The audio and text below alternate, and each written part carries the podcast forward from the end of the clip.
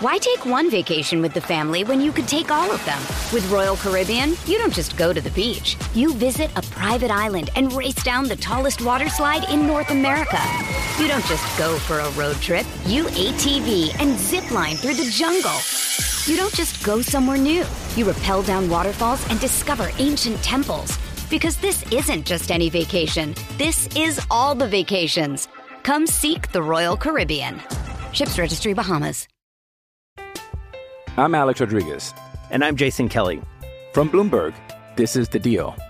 Each week, you'll hear us in conversation with business icons. This show will explore deal making across sports, media, and entertainment.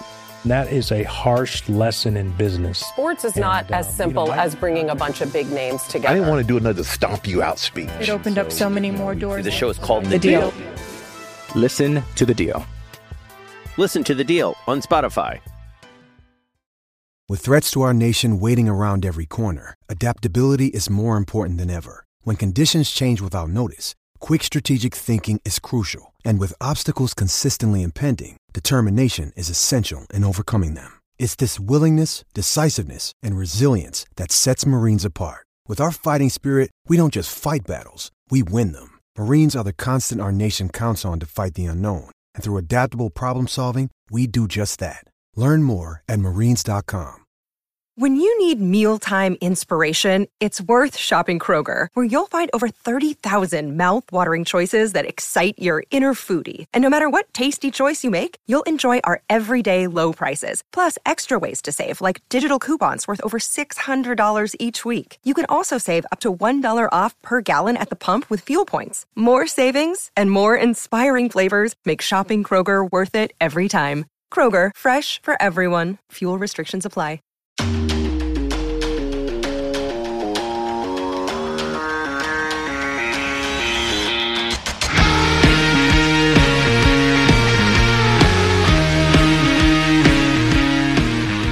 Fans First Sports Network listeners, welcome to another episode of the Call Sheet.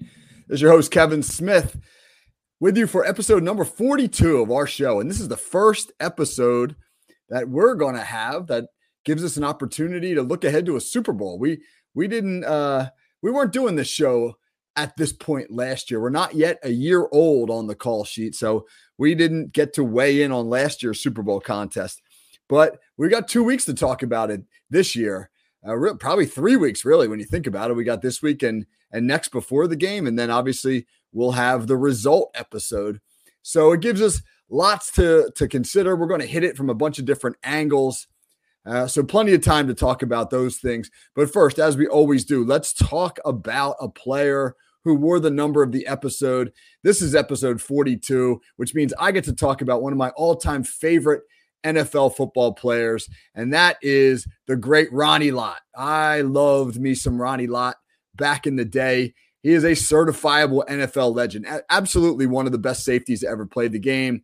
Won four Super Bowls over his Hall of Fame career with the San Francisco 49ers. But really, man, when you think about Ronnie Lott, for those of you who are old enough to remember him, and for those who don't, I feel bad for you because you missed out on uh, a guy who played the game at a time when you could play the game in a particular fashion. You missed out on a guy who was one of the most intimidating defenders of his era, the, the 1980s and into the early 1990s. He and Lawrence Taylor were probably the best of that decade on the defensive uh, side of the ball. You know, I've talked I've talked about before on the show how as kids we loved to pretend that we would be certain players when we were playing pickup football at the playground. In my era as a kid, you know, Earl Campbell and Walter Payton, they were some of the favorites. And, and so were any of the Steelers and Eagles players since they were the most popular teams in my area. But when I wasn't staking a claim to, to Jack Lambert on defense, right? When I always wanted to be Jack Lambert, but when I wasn't staking a claim to Jack Lambert, my go-to guy was Ronnie Lott. I mean, he was a missile at safety. I, I just you just picture any slant route, any post route, any deep cross, the wide receiver is going to get tattooed. And it was going to be number 42 standing standing over him at the end of the play. He was a missile knifing in to separate opposing wide receivers from the football. Uh, great tackler in the run game, too. Boy, I, I remember a, a massive hit he put on Christian Okoye, who was the guy we honored when we were on episode number 35 here, the Nigerian Nightmare, all 6'2, 260 of them. And Ronnie Lott coming up and absolutely dropping him in his tracks. I mean, Ronnie Lott played the game angry. And he, you know, he really brought a nasty element to those San Francisco teams of the 1980s who were widely considered to be sort of a finesse oriented ball club, you know, under the cerebral Bill Walsh and the ballet that was Joe Montana and Jerry Rice. But on the defensive side of the ball, a Lott was a hammer. But you can't you can't talk about Ronnie Lott without talking about the Pinky story. I mean, for those who don't know, it, it's worth retelling. I'm not sure some of the younger fans are familiar with it. So, so here's the story, right? In December of 1985, as the 49ers kind of in the middle of their dynasty there, they played the Cowboys in the final game of the regular season. And Lott shattered his pinky finger while trying to make a tackle on running back Timmy Newsome. He, he broke all the little bones in there in a way that required surgery. There was really no debate about it. And the playoffs were coming up the next week, and that meant Lott would be out, which obviously he didn't want to miss the playoffs. He pleaded with the team doctors to find a solution to let him play, but I mean, they just gave him two choices. Uh, either, you know, they could operate and they'd have to put pins in his finger and it would take 2 months to heal and he'd he'd miss the rest of the year. Or, and they didn't really say this seriously. They, I mean, they were serious if he chose the option, but they never expected him to to choose it. That they could amputate his pinky finger from the first joint up, in which case he could play right away. And so Ronnie Lott, being Ronnie Lott, he chose the amputation. Ronnie Lott had a chunk of his pinky finger chopped off, and he didn't miss a game. I mean, there's no way that this would even be considered in today's day and age. There's no way. I mean, football obviously was a different game back then. The players were different, the coaches were different, the mentality was different. Anybody who grew up around the time I did in the 1980s and 90s and you played the game in that era, obviously you understand what I'm talking about. I'm not trying to romanticize it. You know, I'm not going to tell kids about how much better it was in my day and we were tougher and football's soft now, and blah, blah, blah. I mean, football is not soft. Guys are bigger and faster and stronger than ever. The, the collisions are ridiculous. But players like Ronnie Lott, they were the product of a, of a tough society, probably a tougher society than we have now. Uh, and they knew a little bit about the dangers of the profession and the way the game was being played, but I don't think that they care too much. And, you know, even even if they'd been given all the information they have now, I don't think they would have changed their way. It was a different world. I mean, concussions, they weren't things to be studied or remediated. They were things that you shook off because uh, you know, you got your bell rung. That was the way that everybody talked about it back then. You just got your bell rung, shake it off. And and Ronnie Lott, he played the secondary like a predator, delivering concussions, sustaining concussions. I mean, just hitting. If you went near him, you were going to get hit and hit hard, and it was probably going to hurt a lot. And he was a man of his time, and and it was a time and it was a style that was unsustainable. Uh, but I loved it, man. I, I loved it. I didn't know any better. And by the way, losing that finger, it never slowed Ronnie Lott down. The next year, 1986, that was the best of his career. The year right after he had most of his pinky amputated, he hauled in 10 interceptions. Uh, he would go on to play nine more full seasons in the NFL after getting his pinky amputated and ultimately wind up in the Hall of Fame as one of the greatest safeties of all time. So, you know, one one more note on Ronnie Lott. He has he has said in hindsight that he regrets his decision. You know, he's on the he's on the record as saying like he should have let the finger heal. He wishes somebody had talked some sense into him. I don't know if anybody could have talked sense into Ronnie Lott in those days. Uh, there have been been some great safeties over the years in, in, the NFL, and as a Steelers fan, I think Troy Troy Polamalu is my favorite player of the 21st century. But for my money, Ronnie Lott was the best. I played safety in high school. I played it in college. The best compliment I ever got as a football player came from my college position coach, who yelled out at a practice one time during a tackling drill my freshman year. He yelled out, "That Smith kid hits like Ronnie Lott." I mean that that was like the greatest thing anybody could have ever said about me.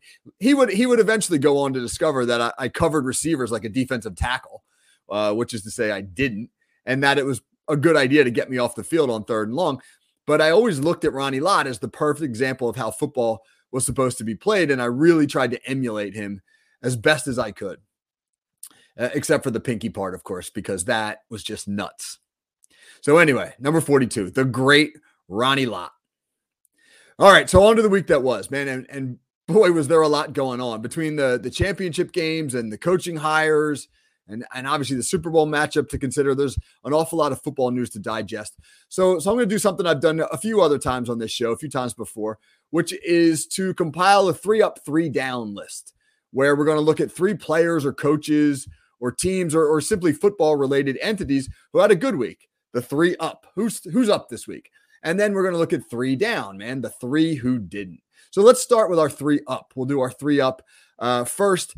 And uh, and first up in our three up, the Kansas City Chiefs obviously had a great week. They won the AFC Championship game to reach their fourth Super Bowl in five years. But I think it was an especially satisfying win for the Kansas City Chiefs for three reasons in particular. Let's talk about those three reasons. Reason number one this was a Kansas City Chiefs team that for the first time in their in their mini dynasty really that they're sort of putting together. And I and I don't say that uh, you know, as hyperbole. I mean, getting to four Super Bowls in five years is a hell of a, an accomplishment. It's only been done once before by by the Patriots uh, in the teens. So so yeah, man. I mean, heck of a run. Even the Steelers at their best, they they did four and six. So four and five years for Kansas City. I, you know, they win another one. I mean, uh, it's fair to, to to say, hey, this is a little bit of a dynasty you got here. But it's the first year they've ever had to go on the road to get there. All three of their previous trips went right through Arrowhead. They were the number one seed in the AFC, or they got all their home games or all their all their AFC games at home, and they were able to win them in front of a home crowd. And now, you know, they're having to go on the road and play first in Buffalo in you know the obviously the, the cold climate and the the difficult circumstances up there in front of that raucous Bills mafia and then, secondly, to have to go into rainy Baltimore to play the top seeded Ravens, who were absolutely dismantling the best teams in the league. Baltimore had won 11 games over teams with winning records, uh, beating them by an average of more than two touchdowns per game. Think about that. The Ravens had beaten 11 teams with winning records by an average of more than 14 points per game. They just look like a juggernaut and for Kansas City to go into both environments and win tough football games is a huge credit to the Chiefs and must be particularly satisfying. A second reason is uh, that this is this is a, a, a, unique and and again particularly satisfying run for the Chiefs is that this was the year everybody really counted them out. I mean, each of the previous three Super Bowl runs were not surprising. The only thing that was surprising in that in that four year stretch was when they lost at home to the Cincinnati Bengals a couple years ago. Uh, but this year is different. There weren't a whole lot of teams who picked the Chiefs to make it out of the AFC. Baltimore was the choice. I think that that everybody uh, expected. Buffalo was the hot name. I mean, the team that was playing the best at the end of the year. The Bills. The Chiefs were kind of like the third team. And I think most people thought that when they had to go on the road in Buffalo, they would lose. But they found a way to get it done. They didn't play a perfect game in Baltimore last Sunday. They, you know, but they but they were they played a championship level game. They played a game where you had to beat the Chiefs to win that football game. They did not beat themselves. And and that's precisely what the Ravens did. The Ravens beat themselves with mistakes, turnovers, penalties, missed opportunities. And while Baltimore fell apart, Kansas City just stayed steady as she goes. They they showed why they're a championship team. They defied the expectations. And so there's a second reason why this has got to be a particularly satisfying trip to the Super Bowl for the Chiefs. And reason number 3, they largely did it with their defense. They largely did it with their defense. They scored 17 points against the Ravens. And I think if you had told most people before the game that Kansas City was going to score 17 points against Baltimore in the AFC Championship, the consensus would be that they would lose. But they did because the defense was excellent. Three turnovers that they produced, four sacks of Lamar Jackson. They frustrated the heck out of Jackson. Jackson was visibly upset uh, multiple times during the game, slamming down his helmet, slamming down the football, uh, talking to himself, yelling at his teammates. They really got in Lamar Jackson's head. And that's really how Kansas City's been winning for most of the season. They have been winning games with a rebuilt defense that the Chiefs have recognized they don't have the weapons on offense that they've had in the previous four years, but instead now they've turned it over to a young and exciting defense. So, winners of the week, man, and and number one on our three up list, the Kansas City Chiefs. All right, Another another uh, uh, winner here on the up list, the NFL. Why is the NFL a winner? Because they're going to get the Super Bowl that they most wanted. If you had given them any of the matchups that they could have had coming out of championship weekend, the one that I think they absolutely would have taken was Kansas City, San Francisco. It's a rematch of the 2019 Super Bowl, which is far enough in the rearview mirror for people not to be sick of it, uh, but but still familiar enough for people to sort of crave a rematch.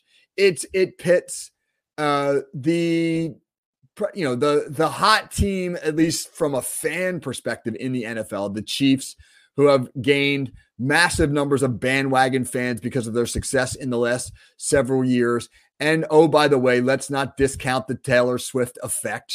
Taylor Swift has, has brought literally hundreds of thousands, if not millions, of new fans to the NFL. Obviously, when she and Travis Kelce started dating, the numbers on, for example, the Chiefs' Instagram page, uh, 300,000 new users the first week, phenomenal. And so the NFL gets a broadened audience with the Chiefs, and then they get to match the Chiefs up against one of the most popular national franchises. The 49ers have a big national following because of their success back in the day, back in the 80s and 90s, like we were talking about with Ronnie Lott. And, you know, while Baltimore, I think, was a, a, a good story, Baltimore is still a fairly new team. The Ravens have only been around since the 1990s. They're a regional team, not a national team. The Lions are a great story, great story. And and I think that uh, the NFL would have been happy to have Detroit, but they don't bring the, the the sheer fan base to the game that San Francisco does. San Francisco's got more star power than Detroit. I think a lot of the Detroit players are still probably fairly anonymous to, to most casual NFL fans. Uh, and so the NFL gets its dream postseason matchup of Kansas City against San Francisco in Las Vegas, where there's going to be a heck of a show. And if you're bringing Taylor Swift and her whole entourage, it, eh, you know what? A, what a better is there a better place to bring it than Vegas? All right, number three, third winner of the week, third on the up on the up list. I'm gonna I'm gonna go with with the new offensive coordinator in Pittsburgh, Arthur Smith. Now, I don't know if this is going to turn out to be a great hire in Pittsburgh. I like it. I'm not like head over heels in love with it. I like it. I like it because Arthur Smith does a lot of things that Steelers fans uh, are, will recognize and that he fits the identity of who the Pittsburgh Steelers are.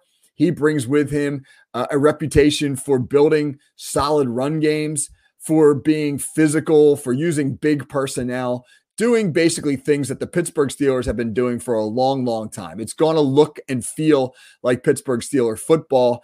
Uh, it's going to be a better version of Pittsburgh Steeler football than the offense they've been running for the last several years. I'm pretty pretty confident of that. Uh, but really, man, the the reason you know I, there, there are lots of reasons to be skeptical too, right? Arthur Smith did not do a great job developing the quarterbacks down in Atlanta, in particular, young Desmond Ridder. And that's a concern when you, as a Steelers fan, you think to yourself, well, the biggest weakness on the Pittsburgh roster is the quarterback position. Will he be able to develop Kenny Pickett? Uh, and or Mason Rudolph if he stays, who knows? But that's a major question mark, right? So, so you have a pretty good sense that Smith is going to, uh, you know, build the offense around big personnel and the run game. But Pittsburgh's going to need to throw the ball. It's a passing league, and if they can't bring Kenny Pickett along, they'll continue to struggle. So, a serious question as far as that goes, and really, that's going to be a wait and see.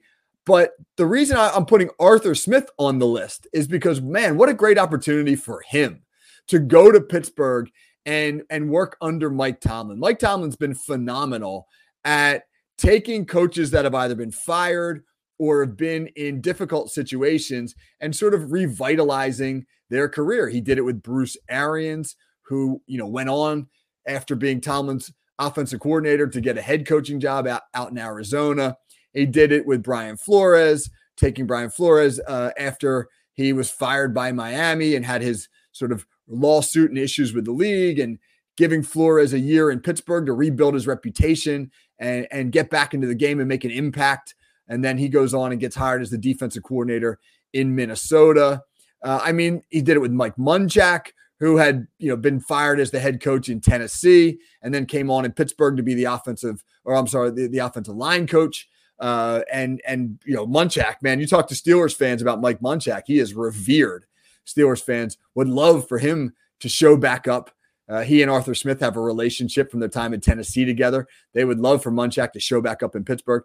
So I think Arthur Smith, who probably has designs on being a head coach again someday, is in the perfect place to do it. He's he's uh, going to fit in nicely in Pittsburgh.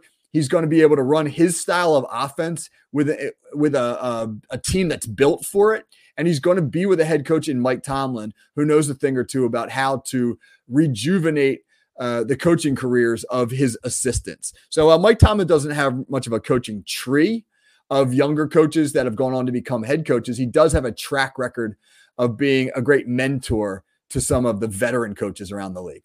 So that's our three up list uh, for the week: the Kansas City Chiefs, the NFL, and Arthur Smith, the new offense coordinator of the Pittsburgh Steelers. All right, we're going to take a break, and on the flip side, we'll look at the three down list. Man, who who had a bad week? Uh, who where, where did it go wrong for for some of these people or entities involved with the NFL? And then in the last segment of the show, we're gonna we're gonna talk just a little bit about uh, a little a little NFL uh, Super Bowl preview and talk a little bit about how do you prepare for a championship game. I'll talk a little bit about some of my experience in, in those contests, and obviously we're talking about a much greater level with the Super Bowl. But I think that there are some considerations uh, in preparing for a championship contest that are fairly similar. So come on back after the break.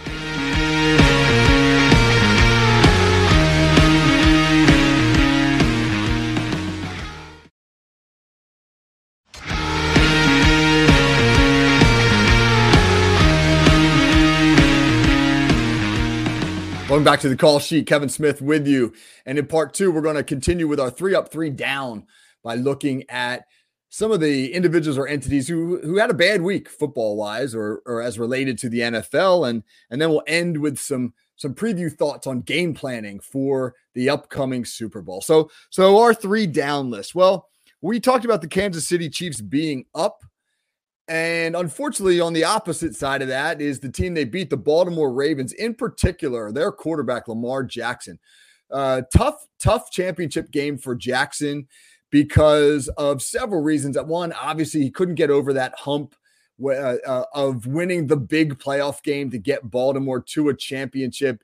As a matter of fact, uh, you know Jackson now falls to two and four in his playoff career.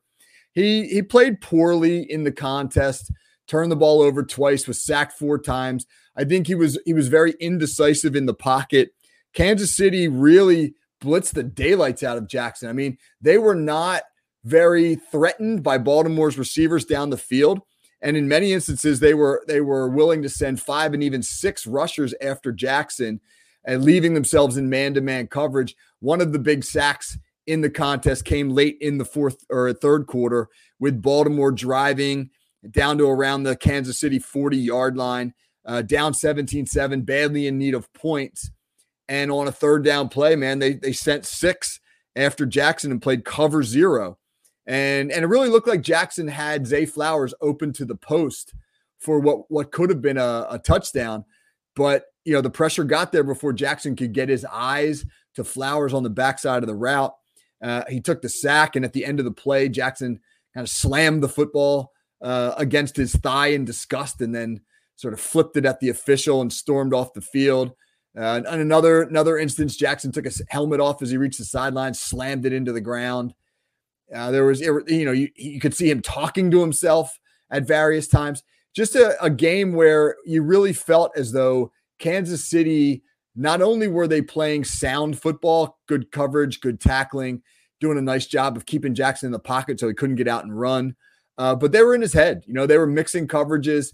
They were causing him to to uh, hold the ball longer than he wanted to in the pocket, be a little bit late getting it out. A couple times Jackson just just missed some guys because he was he was a little late to process. So, you know, an excellent job by Kansas City defense coordinator Steve Spagnuolo and another frustrating game for Lamar Jackson, which brings us to the question of whether or not all right, Lamar Jackson can get over that hump in the playoffs to the Super Bowl. We won't know the answer until if and when he does it. I he's certainly capable. I mean, he's probably going to win the MVP award and become a two-time MVP. And if you're a two-time MVP, the answer to the question of whether or not you can get your team to the Super Bowl is probably yes. But until you do it, right? People are going to ask the questions I'm asking right now, and it feels as though the window for Jackson and the Ravens maybe maybe closing just a little bit. He's he's still a fairly young quarterback, but he's a guy who relies so much on his athleticism. He's been dinged up at times in his career.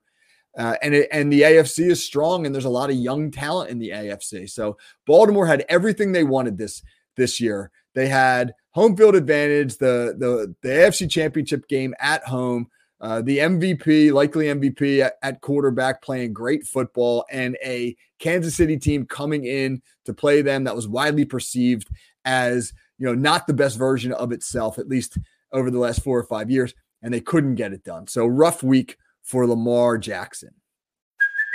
Hey, it's Kaley Cuoco for Priceline. Ready to go to your happy place for a happy price? Well, why didn't you say so? Just download the Priceline app right now and save up to 60% on hotels. So, whether it's Cousin Kevin's Kazoo concert in Kansas City, go Kevin, or Becky's Bachelorette Bash in Bermuda, you never have to miss a trip ever again. So, download the Priceline app today. Your savings are waiting.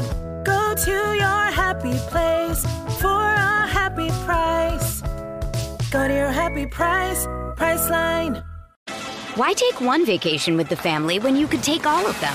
With Royal Caribbean, you don't just go to the beach. You visit a private island and race down the tallest water slide in North America.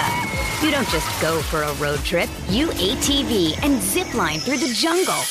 You don't just go somewhere new. You rappel down waterfalls and discover ancient temples. Because this isn't just any vacation. This is all the vacations. Come seek the Royal Caribbean. Ships Registry Bahamas. I'm Alex Rodriguez. And I'm Jason Kelly. From Bloomberg, this is The Deal. Each week, you'll hear us in conversation with business icons. This show will explore deal making across sports, media, and entertainment. That is a harsh lesson in business. Sports is and, not as uh, simple you know, as bringing a bunch of big names together. I didn't want to do another stomp you out speech. It opened so, up so many more doors. The show is called The, the deal. deal. Listen to the deal. Listen to the deal on Spotify. Also, a rough week for conspiracy theorists. Let's put them at number two on our three down list. Uh, I don't know, man. I mean, the look, the call sheet is a show that is overtly non-political. I do not like to talk about politics on this show. I have no interest in weighing in on heavy political topics. I think one of the reasons people love sports is because it gets you away from that that garbage. And I'm also a government and politics teacher, so I do this on the regular uh, in my day job, man. So uh, I don't want to go go talk about it, but but it, it's hard to ignore some of the noise that's been coming out uh, from the conspiracy theory crowd about Taylor Swift. I know I brought her up again. I promise this will be well, probably won't be the last time. you know, she's she's everywhere, but you know, there's some James Bond type stuff going on with this wacky conspiracy theory now that's claiming that her romance with Travis Kelce is a plot to rig the Super Bowl and get Joe Biden reelected. That is that is fascinating. Um, I mean, you know, there, you know, there, there's a bunch of fairly high-ranking Republicans right now who are who are who are advancing this theory. Uh, I think that you know, I think that there's a, an element of both the right and the left that sees a conspiracy under every stone. I've certainly dabbled in conspiracy theories in my life. I was when I was in college, I wrote a 25 page paper on why I thought the mafia killed JFK. so, and I don't believe that to be true at all anymore. But when I was 20, 21 years old, I, you know, it, it sounded pretty damn good. And there was a lot of research out there that that would lead you in that direction. Uh, but you know, I mean, Fox News hosted an actual discussion on its network this weekend with a former FBI agent, and the segment was titled "Is Taylor Swift a Pentagon Asset?" I mean, the, basically the, the theory goes like this: that it, that that the Travis Kelce Taylor Swift love story is not at all a real love story, but sort of a deep state psychological operation designed to attract attention to the NFL so that Taylor Swift can reveal at the Super Bowl that she is for Joe Biden and to lure her, you know, millions of followers into that argument and to vote for Joe Biden.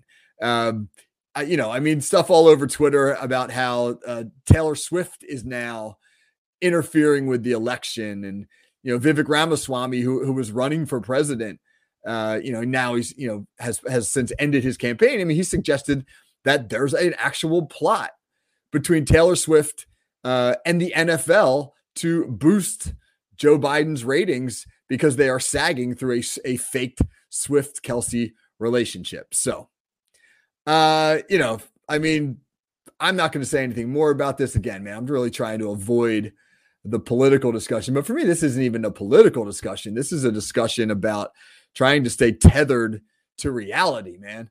Uh, and I just hope that despite some of the stuff that's on the internet, um, people will just really, man, take a deep breath and you know let let let Taylor and Travis have their moment. All right, so the third one uh, on our three down list, Bill Belichick. Speaking of conspiracy theories, right? There are those who believe, right, that that the NFL has conspired with Belichick at times to to make some of the things that he's been accused of go away, like uh, you know, deflate gate and spy gate and all these all these gates when he was the head coach in New England. But uh, but with the Atlanta Falcons deciding to hire Raheem Morris, and with five out of the seven NFL vacancies that popped up at the end of the regular season now filled with only the Seattle job and the Washington Commanders job remaining, it it seems unlikely that Bill Belichick is going to find a head coaching gig. Uh, it, it really felt like you know he interviewed twice in Atlanta, and I I always thought I mean I I did a show or a segment on our show a couple weeks ago where I su- suggested that Belichick would go to Atlanta because I really believed that Falcons owner Arthur Blank, who's 82 years old and probably very very eager to win a Super Bowl, would would take a shot with Belichick. Would basically see Belichick as the guy who could produce one fastest and and wouldn't really kind of take a gamble on a younger head coach or a less established one. But that's really what he did with Raheem Morris. And uh, you know, in in the process, of course, rejecting Belichick. It seems like listening to reports coming out of Atlanta that part of the issue there was that Belichick wanted some control over some things that the Falcons were not willing to grant him, and that knowing that Belichick at age 72 would be a short timer, they didn't want to really turn their franchise upside down and give him whatever he wanted, knowing that he could walk out the door after a year or two. But, you know, Bill Belichick does not seem a likely candidate to land the job in Seattle. That might wind up going to Mike Macdonald, the Ravens DC.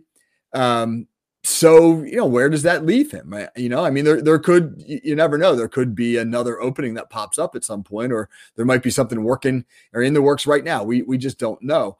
But uh it feels like Belichick's going to be shut out from this hiring cycle and it's fair to wonder will he ever get back in?